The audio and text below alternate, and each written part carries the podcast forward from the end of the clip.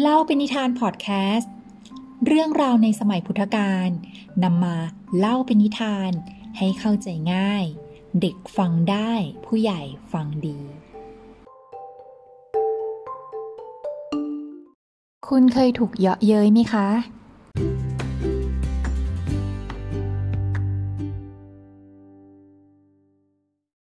เล่าเป็นนิทาน สวัสดีค่ะ คุณเคยถูกเยาะเย้ยไหมคะ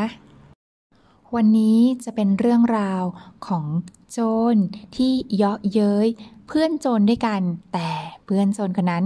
บรรลุโสดาบันแล้ว เรื่องราวจะเป็นอย่างไร วันนี้จะมาเล่าเป็นนิทานให้ฟังค่ะ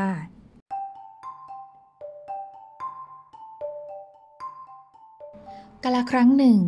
มีโจรสองคนไปฟังธรรมกับมหาชนที่วัดเชตวัน จรคนที่หนึ่งเนี่ยตั้งใจฟังธรรม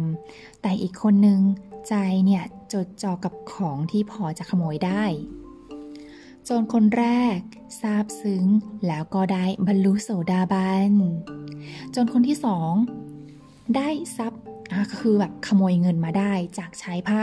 พอที่จะเลี้ยงท้องของตัวเองได้หนึ่งมื้อ เมื่อกลับมาถึงบ้าน โจรเนี่ย โจรที่ขโมยของได้เนี่ยก็เยาะเย้ยโจรที่บรรลุโสดาบันว่า เนี่ยอุตส่าห์ไปถึงเชตวันทั้งที ไม่ได้เงินกลับมาเลย แม้จะซื้ออาหารให้ตัวเองกินสักมื้อ โจรที่บรรลุโสดาบันคิดในใจว่า เพื่อนเรานี่ไม่ฉลาด แต่คิดว่าตนเนี่ยฉลาด แต่ก็ไม่ได้พูดอะไรออกมานะคะ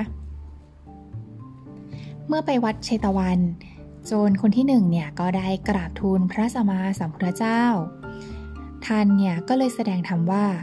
ผู้ใดโง่ รู้ตัวว่าโง่ ยังเป็นคนฉลาดได้บ้าง เพราะความรู้นั้น ส่วนผู้ใดโง่ แต่สำคัญตัวว่าเป็นคนฉลาด ผู้นั้นเรียกว่าโง่มาก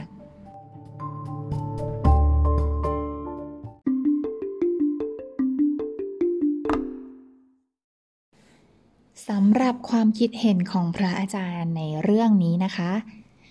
ท่านบอกว่าโจรทั้งสองคนเนี่ยต่างกันตรงไหนรู้ไหมคะ โจรสองคนเนี่ยต่างกันที่เป้าหมายค่ะ โจรคนที่สองเนี่ยคาดหวังเงินทอง แล้วก็เป้าหมายที่ร่ำรวยในชาตินี้เพียงชาติเดียว แต่โจรคนที่หนึ่งเนี่ยได้รู้เป้าหมายชีวิต ที่ทำให้ชีวิตสมบูรณ์ ในชาตินี้และชาติต่อๆไป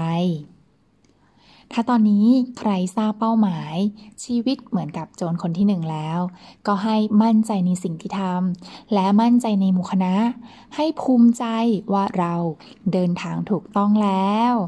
และเราเป็นแสงสว่างให้กับครอบครัวต่อไปแล้วพบกันใหม่ในเล่าเป็นนิทาน episode หน้า วันนี้ขอลาเพียงเท่านี้ ขอให้ทุกทุกท่านนะคะ มีใจที่มั่นคง